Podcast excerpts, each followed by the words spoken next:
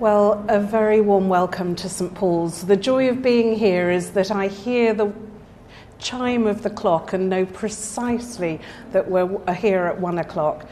My name's Canon Tricia Hillas. I'm the canon pastor here, and as I said, it's our pleasure to welcome you. Today, we're thinking together about the ministry and the life of the Holy Spirit. And St. Augustine described the Holy Spirit as the bond of love.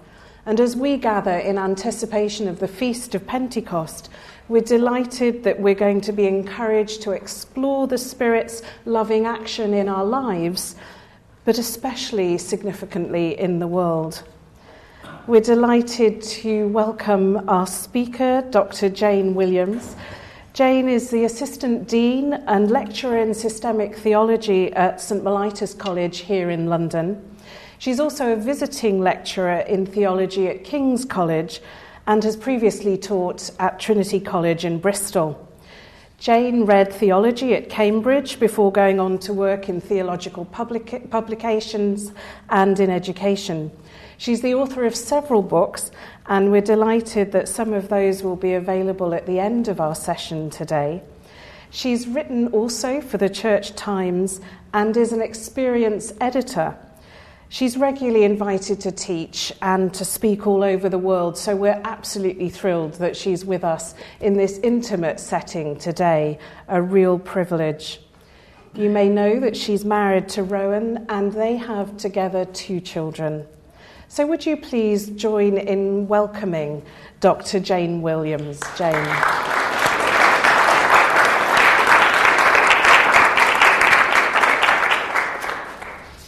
Thank you, Tricia, and um, particular thanks to all of you for giving up an hour of sunshine.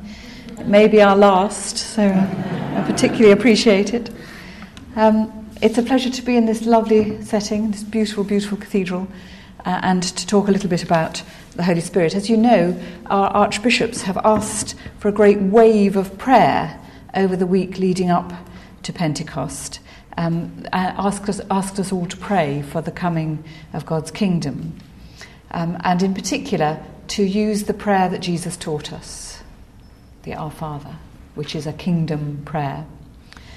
Um, and it's an appropriate call at Pentecost to call for the coming of God's kingdom because God's kingdom is shaped in human lives by the power and the presence of the Holy Spirit. So I'm going to waffle for a bit and just check am I audible? Can you actually hear me? Good. Um, when I get very excited, which I do when I'm talking about the Holy Spirit, I will go too fast and get less audible. Um, so please feel free to uh, remind me of this fact, um, and I will attempt to slow down. Um, we are going to be concentrating primarily on the Holy Spirit, um, the third person of the Trinity. Uh, but I want to put this just in a little uh, briefly in the context of the whole understanding of God as Trinity, um, because see, I knew there would be something. It comes of being a midget, doesn't it? That's um, um, because we only make sense of the work of the Holy Spirit if we make sense of that in the context of the whole being and action uh, of God, Father, Son, and Holy Spirit.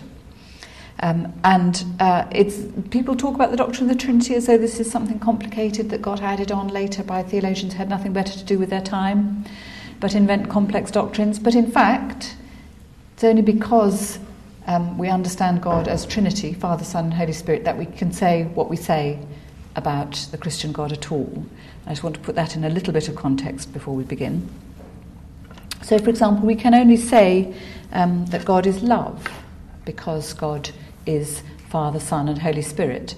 Otherwise, love is something that God uh, may occasionally feel and may occasionally act out of, but love would be a secondary attribute, only possible to God when there was something else that God had already made that God could love, unless God is already love in God's self before anything else is created. So, this most central thing that we say about the nature of God, that God is love, only makes sense if God is in God's self loving, Father, Son, and Holy Spirit, not dependent on us in order to be loving, but already loving in God's self. So uh, our vision of God is not God, one is one and all alone and evermore shall be so, transcendent and beyond interaction, But instead, our vision of transcendence is changed by this understanding of the nature of God. Um, transcendence is this most profound interconnection, which is best described by the human word love. Love, not just as an activity that God can do or not do, but God's very being. So that's one thing that we can only say if God is Trinity. You must admit that's quite an important thing. It's what we always say about God, that God is love, and it only makes sense if God is Trinity. Secondly, and I think, um, I hope this is what we're going to build on as we go through the rest of our time together, uh, it's central to the way in which we talk about how God and human beings interrelate. It's a question that philosophers and theologians all through the centuries have come back to time and time and time again. How does a wholly transcendent God allow the likes of us, beings who are, spa- who are bound by space and time, how does this transcendent God and people bound by space and time come to, to relate? How do we come to know anything about God and God's character if God is wholly transcendent. And in particular, how might we come to know anything about God and God's character um, in a way that is respectful of our free humanity? How does God let us get to know God without the divine overwhelming human freedom and human, human choice? And there are ways uh, in which God could make God's self known. For example, God could deliver a kind of authoritative capsule untouched by human hands or human participation. Uh, and that would then require total obedience and be independent of human reception. It would be authoritative whether we recognize it as such or not. God says we do, and some of us talk about God in that way at times.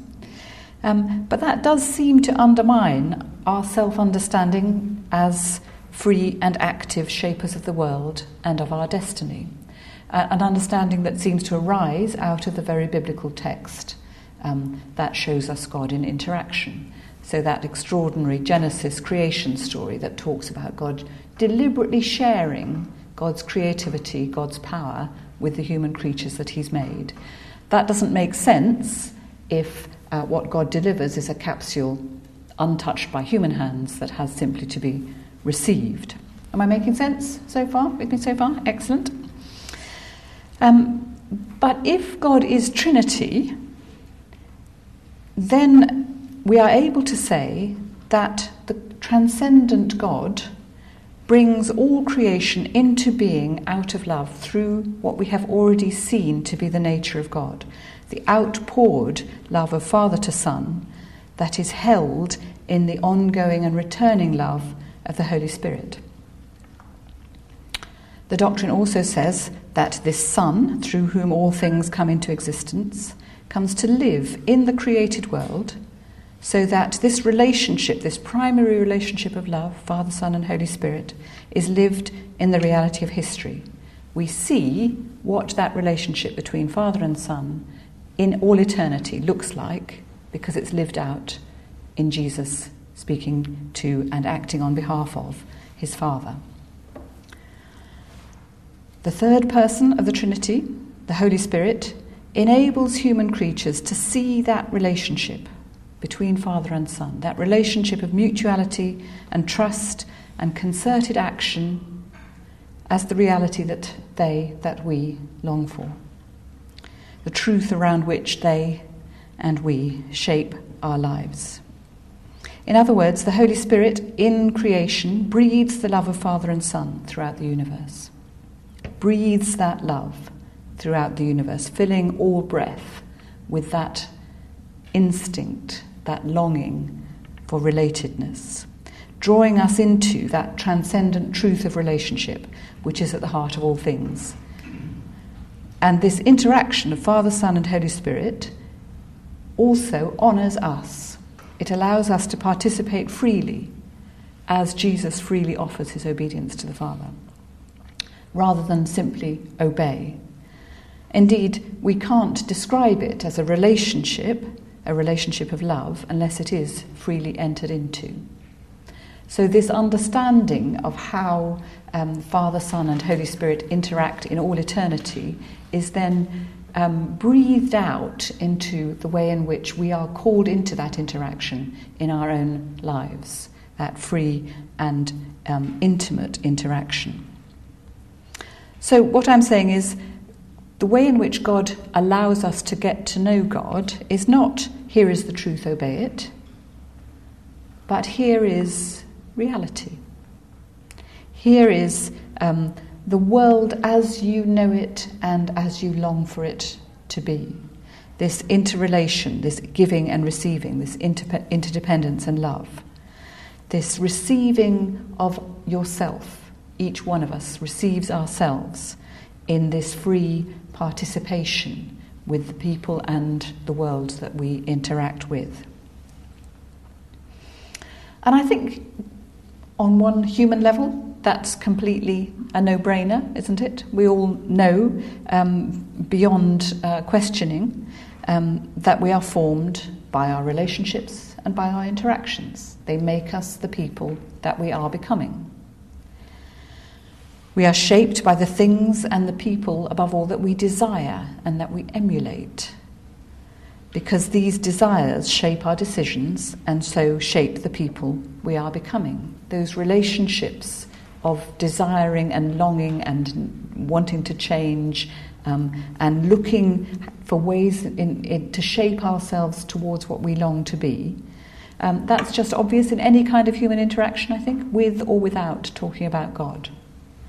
It's just how um, the world clearly is. But I think it's also clear at um, the non human level, which is why I want to say that this is a reality of the whole universe not just a reality of how human beings, how sentient beings interact, but I think you can see it um, in the interaction of the whole of reality. Um, for example, in maths, in music, in biology, in art. Um, why do we paint images of the physical world? If you think about it, it's a very strange thing to do. And yet, as far as we can see, the, the creatures that became human have from the, from the beginning wanted to um, visualize their world, wanted to image their world in various kinds of ways. Um, and it seems always to have been um, a means of drawing the physical world out outside us and ourselves into some kind of complex interaction. So that it's not just external, it's not just the world out there, it's the world that begins to have meaning as we depict it. Um, why are complex mathematical equations beautiful and thrilling? Because they are. There's something deeply satisfying when an equation works out, when you find that an equation that works in a classroom works across the universe. There's something thrilling about that interaction. Um, it's as though we're touching here the heart of reality which is relational, dynamic, intertwined, and which sings to us, you might say. Very universe singing to us somehow of the loveliness of this truth. Um, a loveliness that doesn't stay outside us, that doesn't leave us unchanged, but draws us in. So, all of this is what's called the doctrine of the Trinity. And you can see why I get very annoyed when people think it's an external, irrelevant um, piece of uh, theological sophistry. It isn't. It's about the nature of God and the nature of reality. God is love, and love is the reality of the universe, is the simplest way of putting it, provided you don't make that word love too soppy, provided it is about that complexity of desiring and interacting. Which is why God's way of communicating is through this interpersonal interaction and not by dictate. God is not interested in automata, but in people who image the Trinitarian truth of the world, or long to image, or feel towards imaging that, that Trinitarian truth of the world in their interactions with, with each other and with God. That's why God has to call people into relationship, because that's what reality is. It's not um, an add on to any kind of religious obedience or religious observance, it's a necessary part. Those whom God loves have to get to love each other. The hardest bit of any faith. Um, and yet, um, the, the writings of, of John, in particular the three epistles of John, just make it perfectly clear. If you say that you love God, but that's not visible in your interactions with each other, then you're deceiving yourself. Sorry, that's an uncomfortable thing to say. But there we go. So, in the re- revelatory event in which God comes to us most clearly, um, this event that Christians call the incarnation, the role of the Holy Spirit is clear. The Holy Spirit enables the genuine communion, that continuing interaction of God and human in Jesus Christ. What the Holy Spirit always does from the beginning, draw people into that relationship with God, is instantiated, is given human form in Jesus Christ. The Holy Spirit enables the conception of Jesus to be both human, completely human, utterly historical, contingent, dependent on the events of history, dependent on Mary saying yes, dependent on the baby surviving childbirth, utterly contingent, and yet at the same time, the coming into flesh of the Son of God. Luke says that in case you want to check out what I'm talking about. Luke 1:35.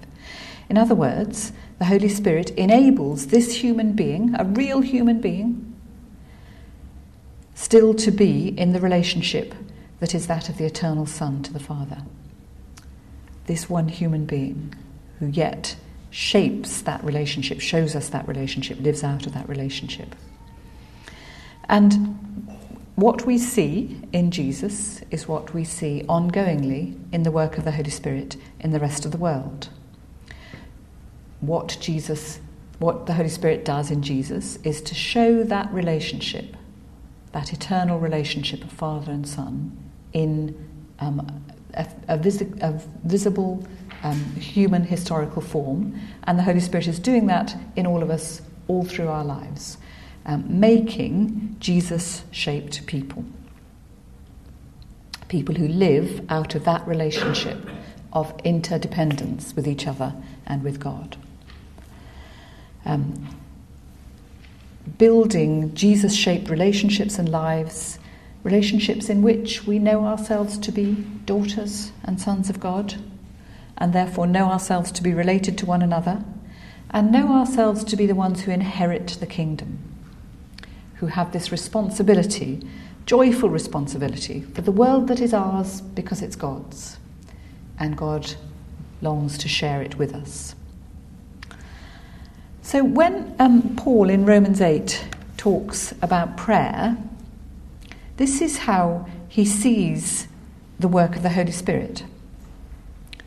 Um, if you look at that great chapter of, of Romans 8, it's talking about um, uh, how we are brothers and sisters, uh, how we are led by the Spirit to know that we are children of God, um, and through the power of the Holy Spirit, we know ourselves to be adopted brothers and sisters of, of each other, uh, and have then the right to call God Father. Again, that characteristic Christian prayer to call God Father, as though we had a right to do that.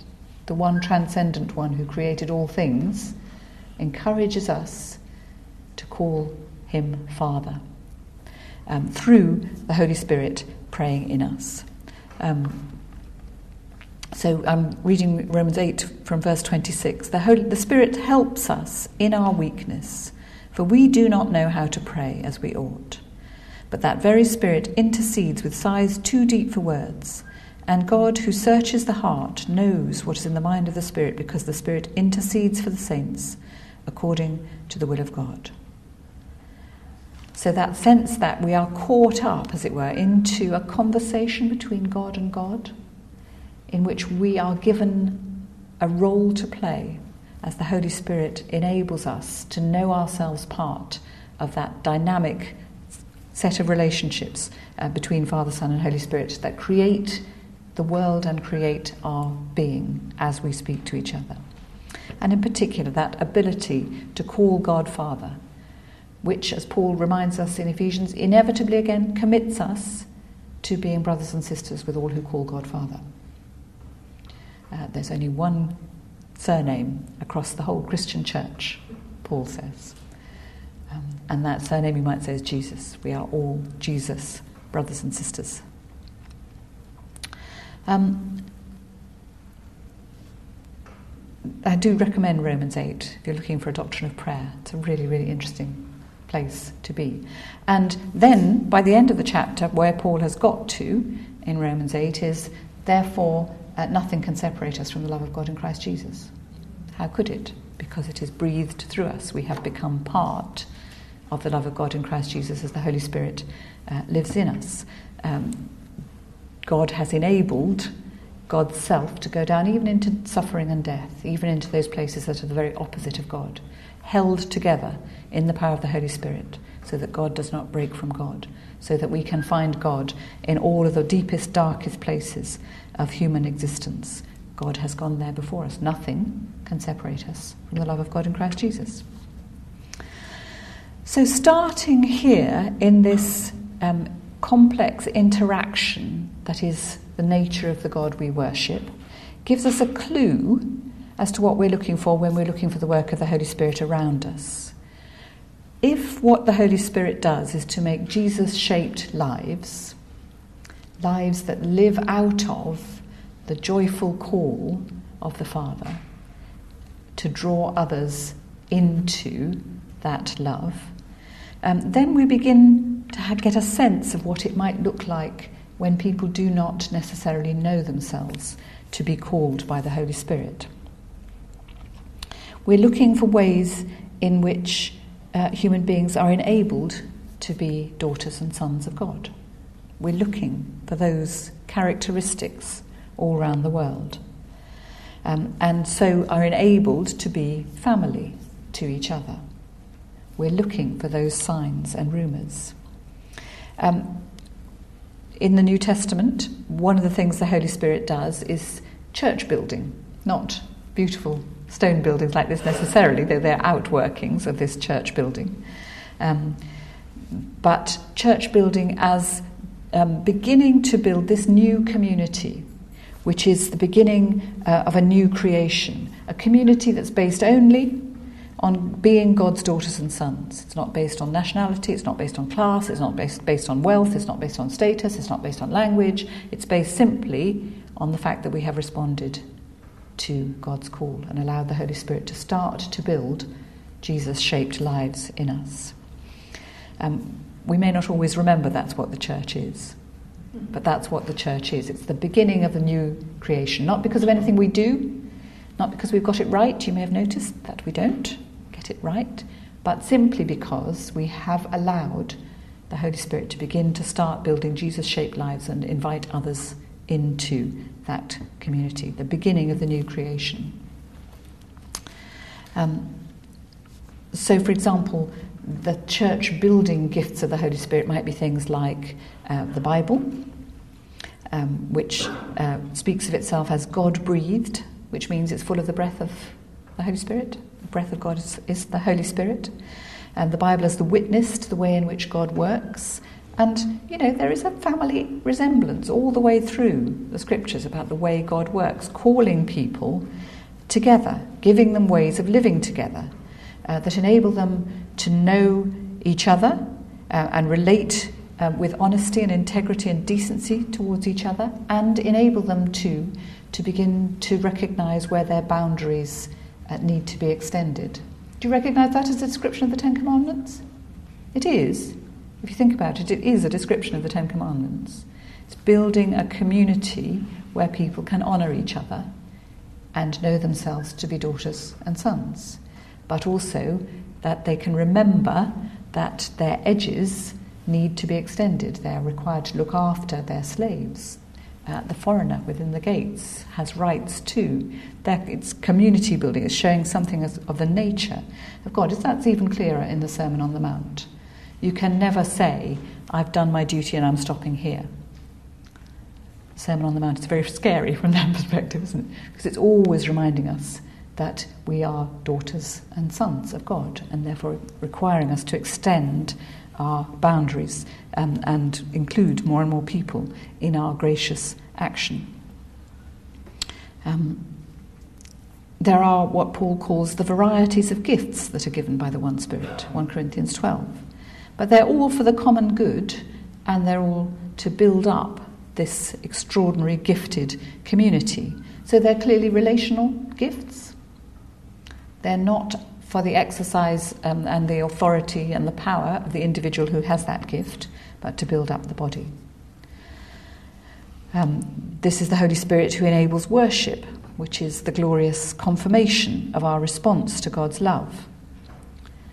Um, perhaps particularly powerful in the sacraments, um, where the Holy Spirit does over and over and over what is done in the Incarnation, which is to make the material fully pregnant, you might say, with the divine, which is why um, at a Christian Eucharist, uh, it is the moment at which um, the Holy Spirit is asked to come upon the gifts of bread and wine that make them that make that transcendent moment where heaven and earth unite.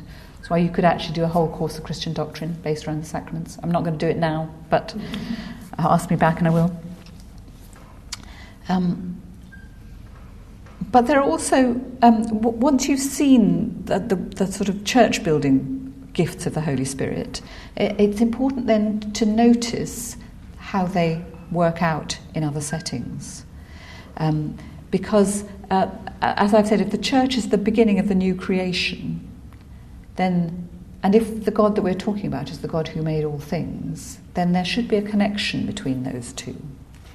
The church is the beginning, not the end, of the new creation.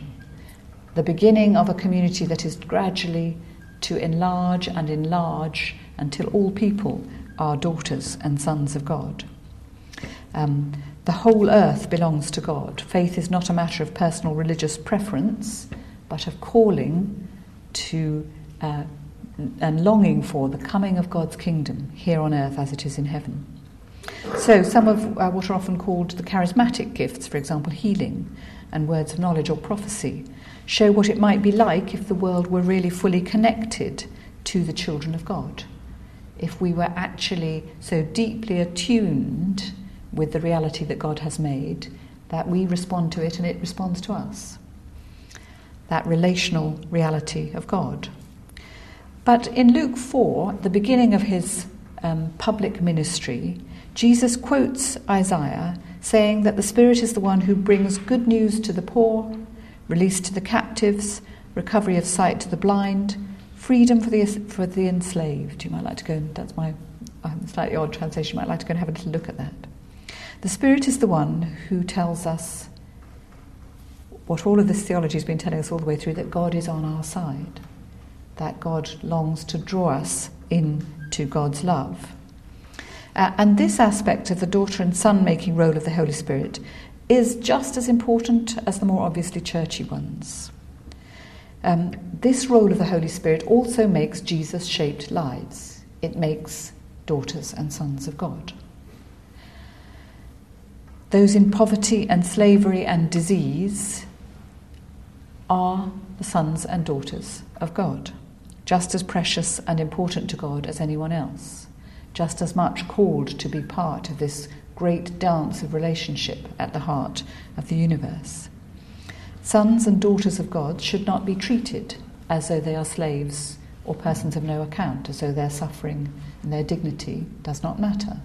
It matters as much as uh, Jesus' suffering and dignity matters.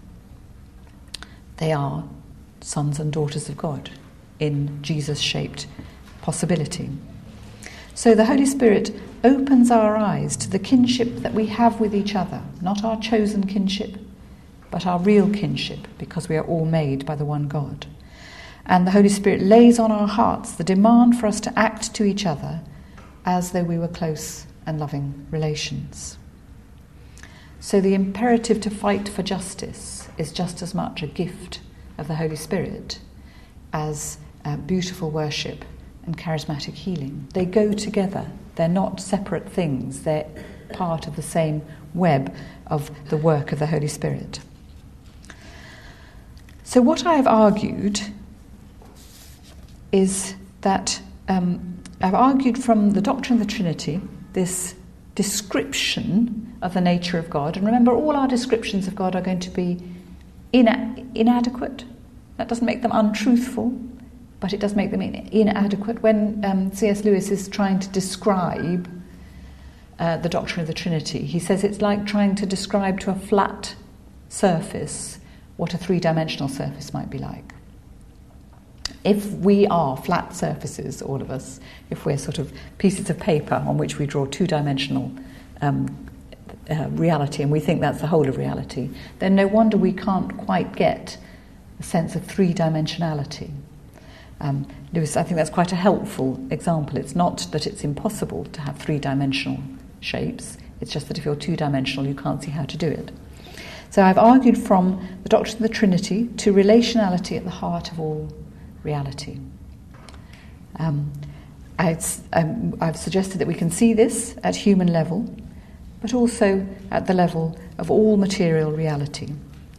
All material reality interacts and is formed by interaction. Evolution, the Big Bang. Any, any, anywhere you want to start, it's talking about complex webs of interaction which form and shape all things that follow from them. As Tricia so rightly reminded us, Augustine calls the Holy Spirit the bond of love. He got into a lot of trouble for that. Um, and our um, uh, and um, Eastern Orthodox who are celebrating Easter today, so join them as we celebrate the risen Christ today. Um, Orthodox have very often suggested that um, Augustine is the problem with the is, is the start of the defici- deficiency of all Western understandings of the doctrine of the Trinity because of the it, because he depersonalizes um, the Holy Spirit with this word bond. Father and Son sound like human relational terms. We think we can get our heads around that. And so I would like to argue that, in fact, the fact the Holy Spirit is not a human relational term is quite a good corrective it reminds us not to map from our human relationships onto God, but increasingly to allow God's relationships to map onto our human interaction. Our human relationships are not yet anything like the doctrine of the Trinity. We are not yet Jesus living Jesus shaped lives um, out of utter glorious dependence upon the Father and return to the Father. Um, and so, Holy Spirit is a word that reminds us of that, that reminds us there is still um, glorious work to be done. Bond is not a great word because it sounds as though we have no choice about the matter. But in fact, um, I think Augustine has been much maligned. I am always trying to defend Augustine under these circumstances because what he's actually talking about is this thing that we have been exploring the Holy Spirit is the power of God that draws us into connection. And sometimes that is a very strong bond, and sometimes it's a weak bond. Uh, and one of the gifts of the Holy Spirit is exploring the people whom you are willing to be bound up with, with, with whom it's easy to relate, and the ones you'd much rather not have anything to do with, where you might need to pray that the Holy Spirit will bind you to others. Um, that the Holy Spirit will build this Jesus shaped willingness to be bound into the likeness of others within us. The Holy Spirit, who binds the eternal Son in union with the human Jesus, can do that for us in relation to each other if we are willing. Um, one of the great Russian theologians says that the Holy Spirit takes its incarnation in the faces of the saints. Um, and, uh, and again, I think that's a really suggestive phrase that what we're looking for then is, as we look at each other, is that presence of the Holy Spirit, where we will suddenly see a likeness flaming out in somebody who's utterly different from us because the one Spirit animates them.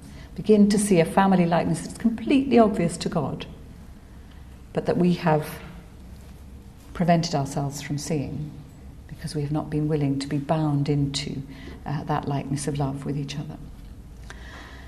The Holy Spirit, then, the power of God that draws us into connection, that fills us with this longing for beauty, the longing for justice, with the longing for love, with the anger at all that stands against those things in our world, uh, and that draws us into the life that builds daughters and sons. Children of the Father, made in the image of the Son, made family by the Holy Spirit. Basil the Great, who in the fourth century wrote a great treatise on the Holy Spirit, um, one of the things he wanted to say is it's impossible to call upon the Father except by the spirit of adoption into the Son. More or less what Paul is saying in Romans 8. Um, and that therefore all who call upon um, the Father uh, are admitting that they wish to be adopted by the Holy Spirit into the Son's family, into this one great family um, that uh, flows from Father, Son, and Holy Spirit. So, um, it's Sunday afternoon, it's warm, um, you're sitting down, the chances are that you've gone to sleep. Um, I'm told I have a very soothing voice. Um, I have the effect, uh, you remember in the Flopsy Bunnies, the, the, the, lettuce, which Beatrix Potter describes as soporific. I'm told that, that my voice has that lettuce effect. So, um, I, may I, I, we are going to open it to questions, but with Tricia's permission, I'm just going to give you a minute or two just to talk to your neighbour if you would like to. It's not compulsory. Holy Spirit doesn't just because He makes us daughters and sons doesn't make us wild extroverts. Okay, um, and and see if there was one thing that particularly struck you, one thing you particularly agreed with or disagreed with, and then the questions hopefully will flow from there. I always feel that this is the hardest thing to do to break into conversations that are so full of life already. Um, but we would like to extend this to a conversation that involves all of us. So we hope that your questions are, are ready. How we'd like to um, hold this bit of our session is that if you have a question, I will endeavour um, to ask you to be as concise as you can. Um, I'll try to repeat the question because I'm having a, a microphone to my uh, body here um, to make sure that all of us can hear you. Um, so I'd like, though, if I, as I'm standing, to actually ask if I can begin the first question. Um, and it was this. Jane, I was really fascinated um, to ask about how the church might be different if we were le- learning to look more for the work of the Spirit outside of our walls and outside of ourselves, um, in addition to looking within. It's a question that probably um, couldn't have been asked before about the fourth century, because of course we didn't have walls before then, um, and uh, there's something about um, enclosing a, a, sacred space um, that can make us inward looking. Um, and don't get me wrong, I love some of the sacred spaces that, um, that we have created to honour God and to allow worship. I think one of my favourite places in the world is Canterbury Cathedral. Um, but nonetheless, it does tend to make us think that what we're, that what we're doing in the building is the important thing. Um, whereas, as a matter of fact, what we're doing in the building is equipping us to go and look for the Holy Spirit outside the building. We're um, equipping ourselves to remember the nature of the God that, that, we're, uh, that we worship, whom we will find uh, wherever we go. Uh, we're equipping ourselves with the food that God provides us uh, to offer to his hungry and uh, needy world. So um, we, we've done something seriously dangerous by making people think that coming into a building is the work of the church. Coming into the building is in order to equip the church to go out of the building. Um, we, we have a, a, central service that's called Get Lost. Um, the Mass, you know, go away. That is what it means. It means get out there. Um, but again, we've hidden it well under all kinds of layers of other kinds of meaning. Lovely, thank you. So let's start with some questions. I'll endeavour. Can we start with a friend here? Difficult one is is there such a thing as unreality, and what is it? You've been talking about full reality. Thank you. I always presume there must be an unreality to make things real. Um, I, I, would like to send you to read Augustine, um, because you've got nothing else to do, I'm sure. Um, I would recommend the Confessions in particular, because really interestingly, Augustine um, argues quite strongly that, um, that unreality is what we call sin or evil.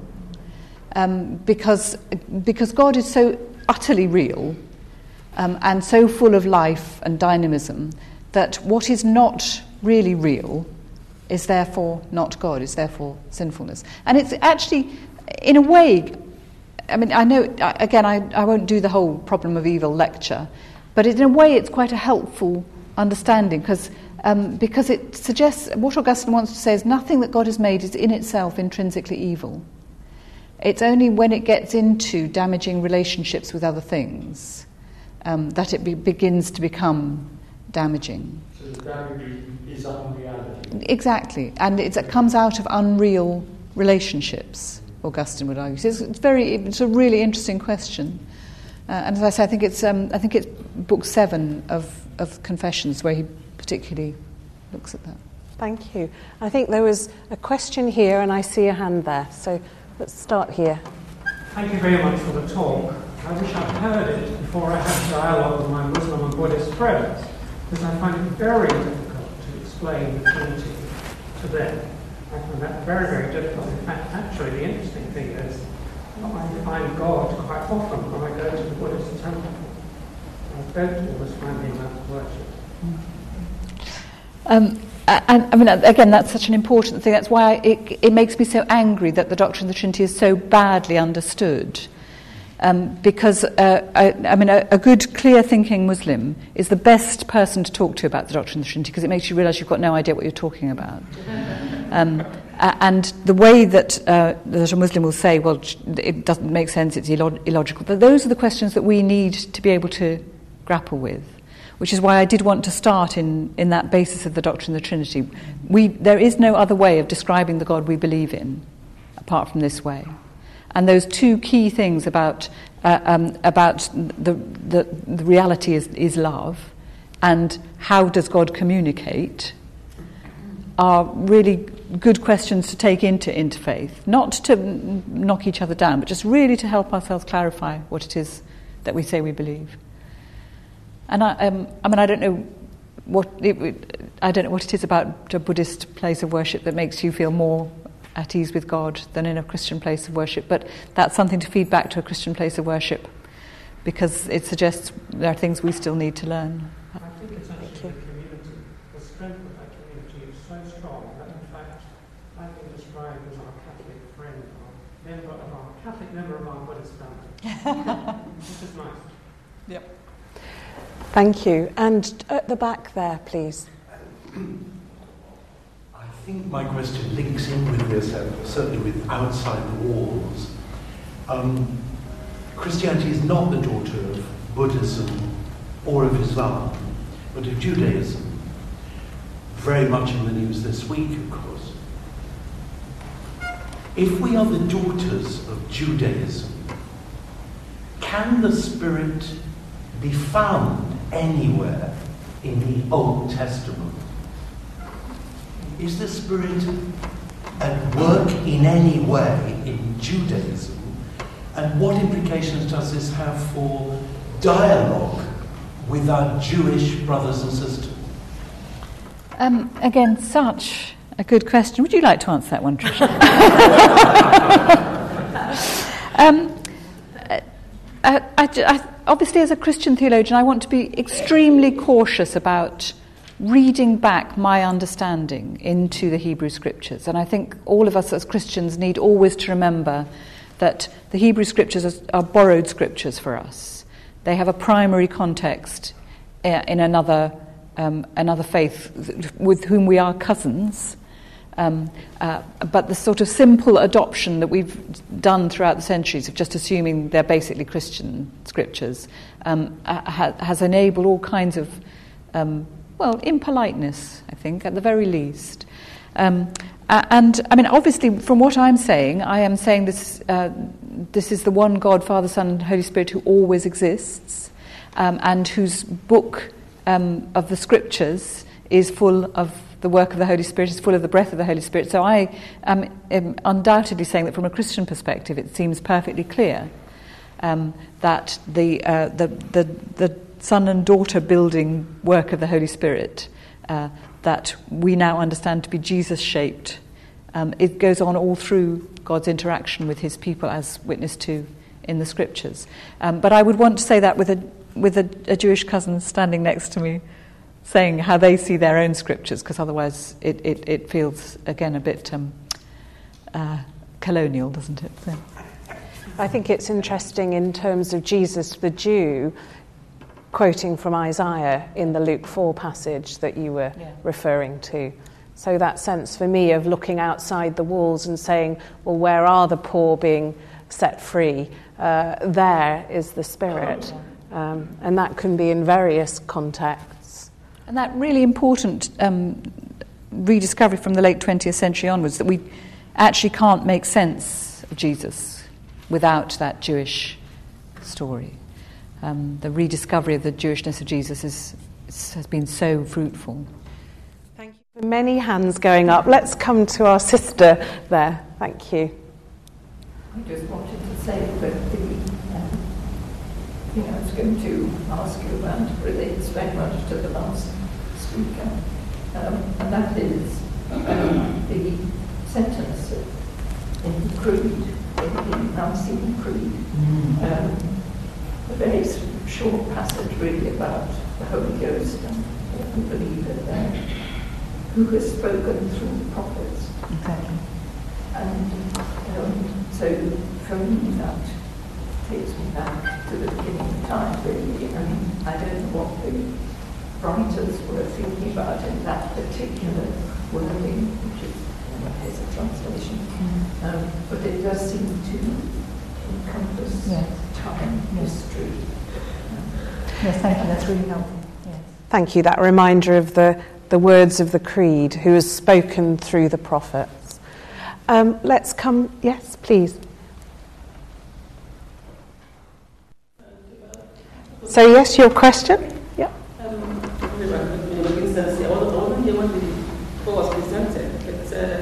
based on um, and in the Old Testament, happens the, during the creation that you were told about the Holy Spirit.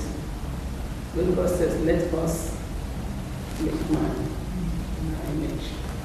So one of the, that was Trinity at work.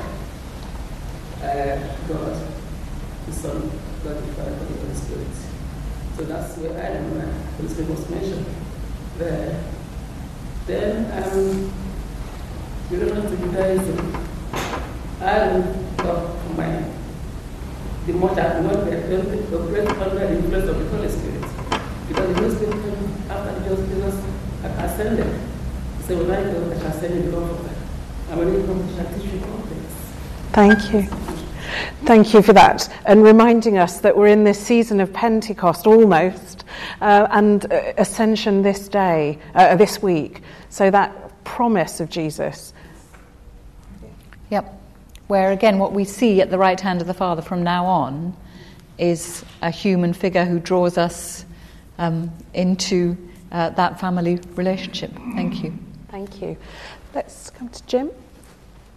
We know that Pentecostalism is the most rapidly growing form of Christianity around the world and in this city. So I wonder if um, uh, what you think we, as I assume mostly Anglicans, can learn from their focus on the Holy Spirit in their church life and worship, um, or also maybe whether you have some reservations about their understanding of the Holy Spirit. Thank you. Um, I mean, I, I, think one of the things we can definitely learn is is this expectation that God is active.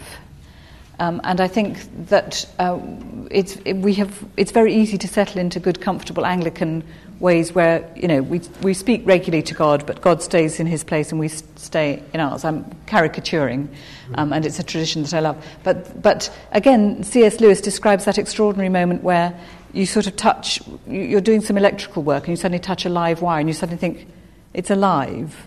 And that, that sense that you get in a, sometimes in Pentecostal meetings that God is alive, um, I think, uh, uh, is something that we powerfully need to, to remember. And of course, people will do that in different ways. Um, uh, so I wouldn't wish to suggest there's only one way of knowing uh, the living activity of God.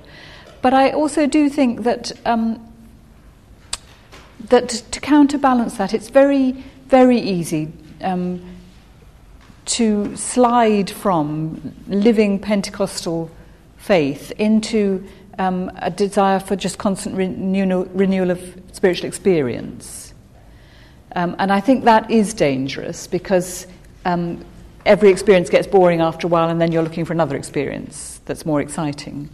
Um, and um, actually, what we're called to is this life of living you know, Jesus shaped lives, which requires um, discipline as well as those glorious experiences. Uh, and if, um, if our, our lives of faith sort of give up when we're not feeling the presence of God with us, then we are going to be useless for most of our lives, aren't we?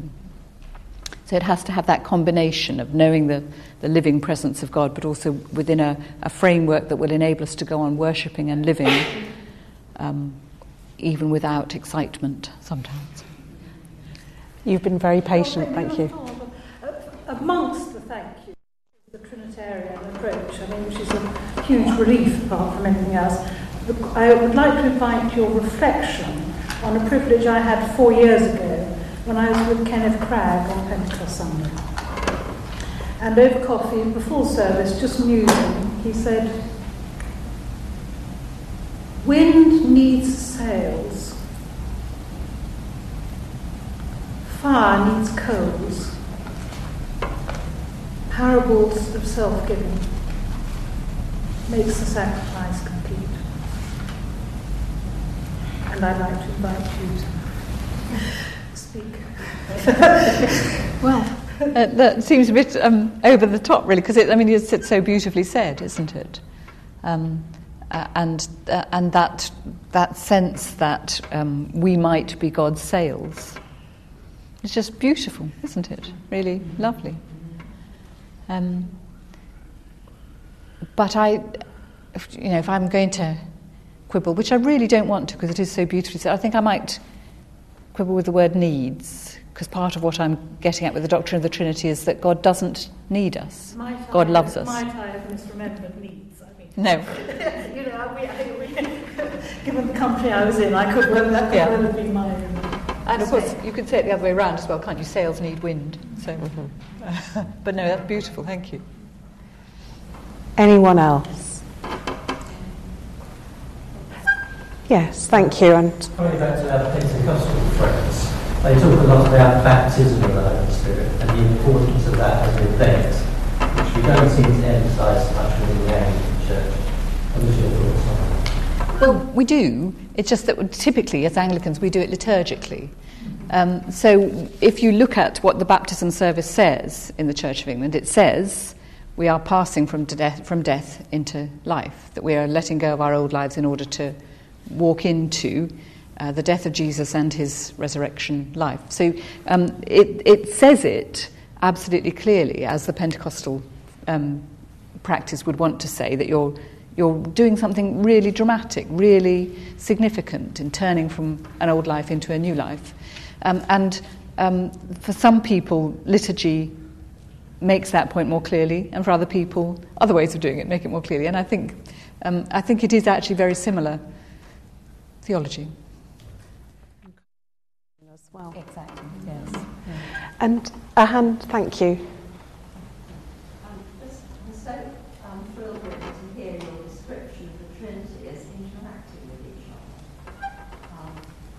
many years ago I was listening to a lecture on the Spirit, and I had this clear picture in my mind's eye of three figures in gold. The first one standing, the second reclining, the third standing behind, a little behind the second. But what really got me was that they were so enjoying each other's company, so interacting so equally. Yet the, the, the, I think the problem is here, the Son,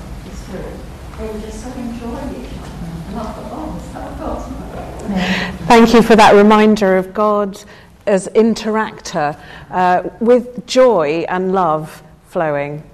Yes, I mean, again, it's just a beautiful, beautiful picture. And what it instantly reminds me of, of course, is that great Rublev icon, which I should have brought with me um, but didn't. Uh, uh, if, you, if you don't know it, go away and Google it. It's by a great Russian painter called Rublev, R U B L E V.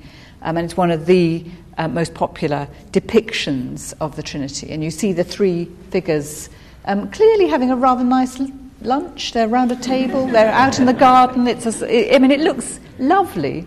Um, and then there at the front is the space where we are invited to come and join them at the table. I mean, it is the most beautiful, beautiful depiction. And the fact that God really enjoys God can make, um, God can sound very dull if we're not careful, but this sense of, of the real dynamic, interacting love of God before all things, that that's the reality out of which we come. It's glorious, isn't it? Yeah. Time for one more. Yes, thank you.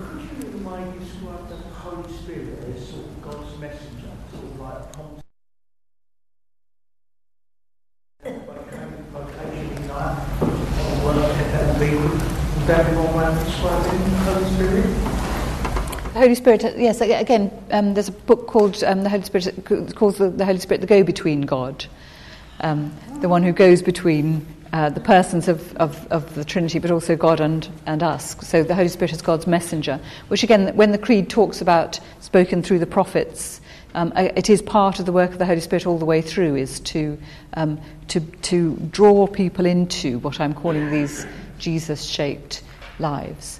Um, and therefore, uh, that's, a, that's our primary vocation as Christians, is to, to become sons and daughters of God, to live Jesus shaped lives. And then uh, a variety of other vocations and gifts arise out of that to enable um, human beings to, to, um, to build the kind of communities that enable that kind of flourishing of those kind of um, Jesus like lives. Um, but that, the Holy Spirit as the, as the messenger of God, the go between God, I think is, a, again, a great reminder. Thank you.